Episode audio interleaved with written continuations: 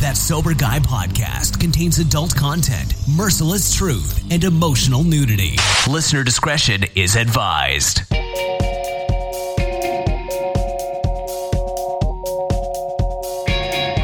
Yo, what's up? Thank you for tuning in today. Thanks to Humans for bringing us in. Thanks to you for supporting the show. I'm Shane Ramer. You're listening to that Sober Guy podcast, and we help people stay sober. Once again, we're coming to you live from San Diego at the Innovations in Recovery Conference. Man, we got a bunch of podcasts we're doing, and we're putting them out um, shortly after. So look for those the rest of the day, uh, today, tomorrow, and, uh, and throughout the uh, throughout the week. Well, I guess what day is it already? It's Wednesday. I can't remember what day it is anymore, but what the hell? We're still doing the thing. Now, today we're going to be talking uh, to Harry Nelson.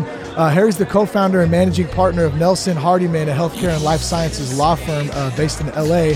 Uh, he's also the co-author of the 2017 book From Obamacare to Trump Care: Why You Should Care. For those of you who have listened to the show for a while, you may remember we had Harry on last year at uh, at uh, the Innovations in Recovery conference. Uh, this year, he's got a new book out, "The United States of Opioids: A Prescription for Liberating a Nation in Pain," uh, published by Forbes Books. Uh, we're going to talk to him today about the new book, what's going on. but before we do that. Be sure to check us out at thatsoberguy.com. You can connect with us on Instagram at real that sober guy and on Twitter at Shane Ramer. Uh, I mentioned Innovations in Recovery Conference. Some of you guys go, "What the hell is that?" It's about everything new in behavioral health care. So we're here to bring you some of the top experts and recovery advocates to help inform you on what's going on uh, inside the recovery community, the recovery industry, uh, as well as have some fun. So if you want some more information about any events Foundations puts on, you can go to foundationsevents.com. And then last, uh, finding the right treatment option for addiction and mental health illness can be tough. Uh, that's why we've continued to partner with Foundations Recovery Network. Uh, they have they have uh, high ethical standards. They stay true to their mission, uh, and they also have a treat uh, a nationwide treatment facilities, both inpatient and outpatient. so if you or a loved one needs some help, you can go to foundationshelp.com/sober guy, or you can call 833-81 that's 833-81-SOBER.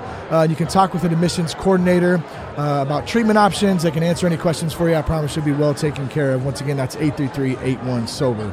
Uh, Harry, welcome to the show, man. How are you? Great, Shane. Great to be yeah. with you. Yeah, good to be with you too, man. So uh, uh, back again, and I appreciate you taking a few minutes with us. Uh, we did the show last year, which was great. Um, at that time, you had the book out, Obamacare, Trump Care, Why We Should Care. Uh, how, how did that go for you? Uh, what's changed since then? Um, you know, the book was a great. Uh, it, it, it was a great platform to get out and try to get a message to calm people down. My, my biggest message is to get away from the politics. You know, our healthcare discussion in this country is so polarized, and people to say Obamacare is terrible, we have to get rid of it. People say it, it, saved their lives. And the bottom line is, we really need to find practical solutions. Yeah. And uh, so I, the book was good. I, I, got a lot of a lot of attention. It pulled me into conversations with a lot of high level government uh, people, and and uh, yeah, I'm, I'm happy. We're we're still thinking about doing a uh, an updated version on nice. kind of where, where things are headed. Do you find that um, that almost there's this uh, this this uh, divide strategy almost, so nothing ever gets done. It's just like going back and forth. I'm right, you're right, and then obviously there's agendas involved. Um, what, what, was your take on that? Yeah, you know, you're exactly right. I don't know if it's a strategy so much as a reality. it's the problem is, yeah. we, you know, we're the if you listen to the Democratic candidates for president, everyone's saying Medicare for all. You yeah. listen to the Republicans, the president was ready to, you know, go take another whack at at, erat- at getting rid of the whole Affordable Care Act, rolling back Medicaid. Yeah. And I think the the good news, I think for all of us, is that they're they're sort of of a paralysis, right? And so it means that uh, it means that what we have in place isn't going away. Uh, uh, and it, but it also means that everybody's got to take accountability yeah. and be proactive in, in figuring out what you what, what you and people you care about yeah. uh, need in terms of healthcare. Yeah, I was I always have that thought too. Like, if we came together just as people and as Americans or as uh, just people in general, and we kind of put down some of the the labels of um, you know left, right whatever the hell it is, um, it'd be a lot easier to get things done. It seems like. Yeah, I know I couldn't agree more. I think we look. We have a practical problem, and the problem is I'm going to talk about this actually later today at the at the uh, conference. Is that we, are really good as a country at, at investing in late stage intervention mm-hmm. uh, in health problems, but if we're going to have good health good healthcare, we, we all need to be taking early, yeah. you know, preventive steps and not yeah. waiting for it to get bad. And, and I think that uh, I think the, the politics are not helpful. Yeah, we just totally. we need people to come together and have practical conversations about how we provide the different kinds of care that different people need. Well, and I, and so when you say that, that makes me automatically go to well. There's not a lot of money involved in that. Is that a true statement or a fair statement? no, you're statement? you're onto a, a very important point. We have the most for-profit oriented healthcare system in the world, and th- that's just the way our system is built. But what but that's part of the reason is that it is it, you know it takes government public investment into prevention and education, and and it's we don't have that, so the burden falls on. On on on uh, employers and on on other resources Yeah. on, on big health systems and health plans to try and get a preventive message out there, and we're not doing a very good job of it. Yeah. Would the quality go down if it was um, more of a, a, a free um, healthcare system? Would the quality go? I mean, w- So, you know, the problem is it's resource allocation, right? So, w- w- where you get your healthcare ma- makes a big difference to what kind of healthcare you get. So, the challenge is that what the what we what happened with the Affordable Care Act was we opened up healthcare to a lot more people.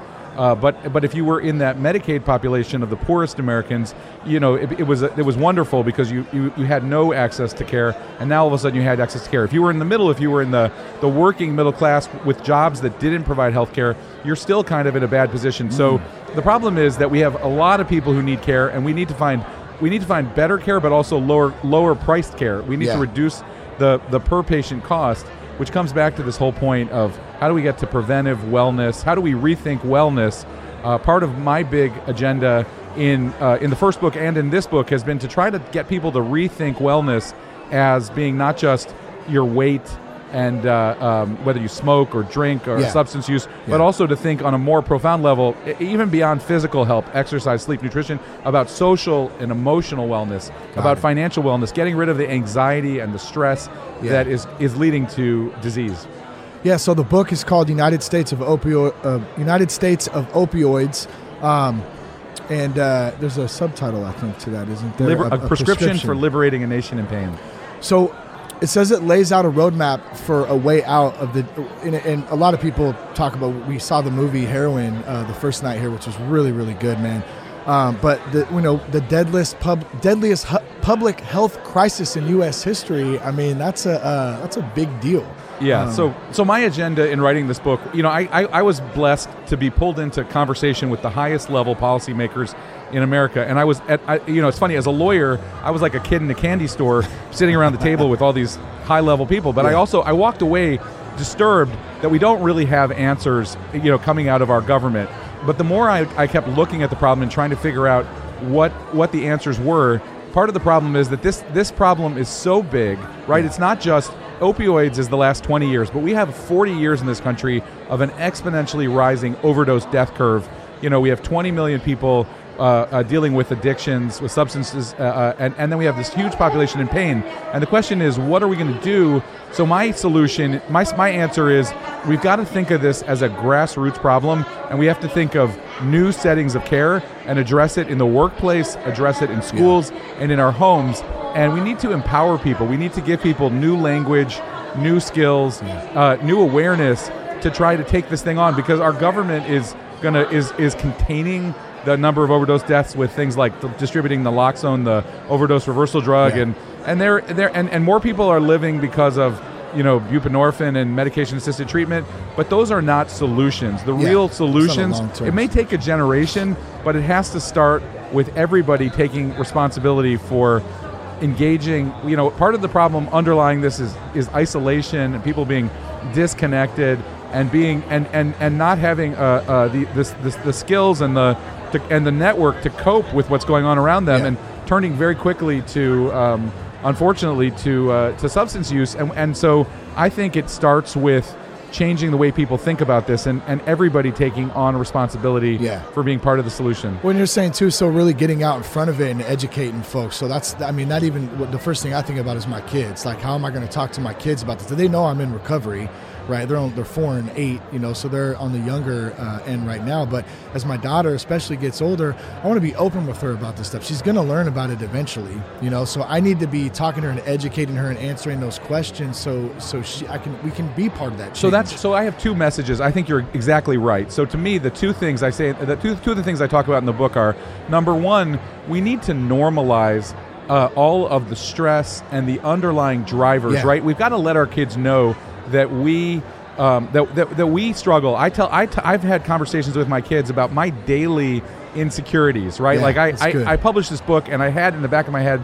I, this uh, this fear. I said, "Oh my God, no one is gonna. Who cares about what I have to say? Do I really have anything to add to the conversation?" So, yeah, I tell my so kids. I make a point of on a daily basis telling my kids age appropriate stories that, that that let them know that it's normal. And I think we need to do that as parents. I think we need to do that in schools. Yeah. And the other piece is, I think we live in a society. You know, I think a lot of what's going on is we are living in the most stressed out time in I think our telephones you know we're always on we're every, we're getting Yeah. blasted and we have we Yep. don't we need to develop mindfulness and we need to develop a, a response flexibility so that we so that w- we need to do it ourselves and we need to teach our kids Yeah. to do it and so that they are not so that they develop some resilience to all of the triggers because we are a, we are a country of people who are just getting triggered and and heading for a pill or a yeah, solution well, I was going to say, yeah, it's like we want to numb out. So, and I think what you're what you're saying is the way I understand it is, um, we need to to be open about it, talk about it, right? Um, but we're not. We need to be okay with feeling. Like it's normal to feel a little bit of anxiety. It's normal to feel stressed out. It's normal to feel like, oh shit, what if I fail? You know what I mean? Those types of things. No, we don't. And that's I think you bring up a good point. It's like you go to the doctor for some of this stuff, and and I'm not knocking doctor. Everything's different, you know, individual cases for sure. But here's a pill. Just Yeah. take this. You'll feel better because of that. And then what does that lead to? The next thing, and the next thing, and then uh, it's a snowball effect from there. A hundred percent. So every every you know everything is happening on a continuum, right? There are people. I I'm I'm a person who deals with anxiety and I manage it through prayer, through exercise, through Yeah. connection, connecting with friends. And there are going to be people who have to go, who are going to see a uh, see a doctor and are going to need medication. And I- Absolutely. and I think we have to not judge where people are in the continuum. But the important thing for me is when you look at what's driving people, particularly kids, to substance use, and, and I think it's not even kids. I think it's everybody. What, what's going on is there's some underlying I- issue, Yeah. and then there's it's wrapped in shame, right? And the shame is what stops us from reaching out and talking to the people in our lives and saying, "Hey, this is what's going on with me." And if we could normalize it, we would. er- We if we could reduce, eradicate that shame, then we would be able to have conversations, and our Yeah. kids would come to us and and and and let us know what they're dealing with. Because I think, I mean, I see so many stories where the parents tell me five years after their kids have been through recovery, you know, and they're still struggling with keeping it on on the path. They they're they're they're only then realizing that their kids were really self-medicating against something that the kid that the child couldn't even uh, vocalize because they were so they were so they were so convinced they were the only person in the world Yeah. who was the, you know my friend said to me my daughter told me my 13 year old daughter said to me later I was the, I felt completely worthless and I was convinced I was the only person in my school who who just had no value and uh, That's and terrible. that's we have to be able to talk about those things Yeah. and and get a reality check on the stories that we're all telling ourselves Yeah, absolutely, man. And it that's sad to think that that a, that a kid has to go, you know, go through that and not have any um, any resources or know that it's okay to talk about that kind of stuff. We did a podcast yesterday with my, my good buddy TJ Woodward, and we talked a lot about that. He talks a lot about toxic shame. That's that's one of the big things in, in his program, Conscious Recovery. But we also talked about it's not so much about learning things; it's about unlearning things. So we need to unlearn some of this stuff. Yes. We're, we're programmed as kids um, you know, to no fault of parents or whatever. It just happens, and it's like, man, I need to unwind some of this stuff uh, and start to work it out, and not look at so much. Man, that's I'm I'm drinking, I'm using drugs. Well, like you said earlier, what's the underlining causes of that? And we're starting to have these open conversations. That's what's going to provide some relief. Hundred percent. That to me is the most important thing, and our and our government isn't doing it, so we've got to do it. Yeah, why is that? I think it's too big. I think it's I think Yeah. it's too big of a problem, and and I think politicians have a hard time because they can't say things that are going to be too unpopular or they won't get reelected. And I know I hate that. but I think you know the message. One of the things. So one of the things that's come out in the uh, government response is we've we've identified that kids in middle school are at risk. But one of the since I wrote the book, I've had people coming to me, and I've had cl- clinicians blow my mind with what I'm about to share with you, Really? which is that that anxiety, severe pediatric anxiety, is starting to show up at age four and five, and it's often being confused with autism spectrum disorder. And so, you know, parents need to be thinking about this, not not waiting till their kids are in middle school or high school. This is a uh, this is literally showing up in preschools and in early elementary. And you you know, when your kid is is, for example, this uh, uh, uh, this was a, uh, a a provider who said to me, "We're seeing kids, girls, you know, boys who are who are going to the bathroom. They're asking to go to the bathroom uh, 20 times in a three four hour period." that's that's not a, a only a biological issue. That's an anxiety issue. Yeah. And it's say, it says something about that that parents need to be paying attention to. And and this is so I really think this is critical work that can make a huge difference in our in our kids' lives. And so you think that it, in not in, in getting out in front of that, that can help prevent later on, say middle school, high school, and turning. I mean, obviously you're still going to have the social issues, peer pressure, that Look, kind of stuff. I'm- That's common. But I'm I'm 51 years old. I Yeah. still deal on a daily Yeah, basis with exactly. anxiety. And, Yeah. You know, but the point is, you have to you have to be checked in enough. You have to have enough people who give you a reality check and enough of a wellness program, which is going to be different for every person. Yeah. That keeps you together, so that you know when you need to reach out, when you need to get support from somebody else, or from a uh, uh, from a treatment provider, right? And I think Yeah. that I think that is a we have to really rethink it as a lifelong uh, uh, challenge. What, why, why do you think that, um, from a government standpoint, they don't promote more a, a health and wellness, more of a, a holistic way of, of living? Um, there's a lot of information that supports that. There's people that use it daily, like yourself. I do. I do myself. I have a lot of friends and stuff too. But it seems like that, um, from from that perspective, is kind of squashed. So I think our system, you know, part of what Obamacare to Trump care was about for me was kind of unpacking how our health system developed. And the reality is, like, you know, we only have a government healthcare system for 50 years. Before that, it was really religious organizations, it was Yeah. employers, and so you know, our system got built out with uh, as as providing like late stage care, and we didn't have that same social support network. I think part of it is the American. You know, Amer- America is a place of freedom, individual freedom, and we Yeah. so we've been much more hesitant to put down guidelines and education and preventive programs. And the other thing I think is, you know, there's an expression, I think it comes from Maslow. He says, if, if you walk around with a hammer, every problem looks like a nail. Yeah. So when you when you when you have a system that's got lots of people who are good at solving the problem when it's gotten really bad, then you don't invest in in the early you know at risk work where where uh, because there's because uh, because you're that's not where you that's not how you make your living right Yeah. Yeah, I mean yeah. I, I've gotten really into the work of Dr. John Sarno, I talk about in the book. He was an Arizona doctor who he really promoted mind-body connection and started saying that pain, a lot of pain, head, headaches, stomach pain, back pain, was a reflection of people suppressing their stress and their rage. Yeah. And, uh, uh, and and not being able to express it in the world, and the, the medical establishment, the spine surgeons, and the, the doctors, the pain medicine community said he was crazy. It's only after he's, he's his death that we're getting studies that prove out everything he said. There's very much a you know how you think is how you feel Yeah. uh, for both for good and for bad. Someone should bring that man flowers and say you were right. Great. Here you go, man. Yeah, but that's um, how how big is uh, meditation and prayer for you in your own? Oh, it's huge. I know. I ha- I actually I have I prayed three times a day, and Wow. it's uh it's a huge awesome. thing. I've tried to pull people around me into it. Yeah. In my office, we have a prayer service at Good uh, for you, man. That's really cool. day. Yeah. it's really cool. Yeah, I know for uh, for my wife and I and my kids. I mean, that's one of the my four year old. He, he prays. It's so awesome. Like we'll sit down at the dinner uh, table, and if if so, if we're in, you know, maybe we're hurrying trying to get to soccer, he's always the one that remind. Oh no, we need to pray, mom, dad. We need, and his prayers are funny too. Like you know, it's a, so I always want him to pray because they're kind of funny, but they're so. It's just such a good thing, and it's a family bond too that we have in that. And there's something about it um, where I can let go of all the stuff of the day, and I can give it up. And that let go, it, it literally feels like a weight off your shoulders. Well, that's that's a, it's a huge thing. That's why I started doing it also not only in the morning and the evening, but in the middle of the day. And Yeah. and, and what I what I notice is, you know, it's even if in a day where it's hard to really focus, it forces you to stop. Yeah. And and it gives you a little Yep. rest and recovery and, and a moment for whatever you bel your beliefs are for gratitude, right? For, for being alive man. in this moment. Absolutely. The gratitude thing is the best. Like, just, I try to wake up and go, all right, I'm alive today.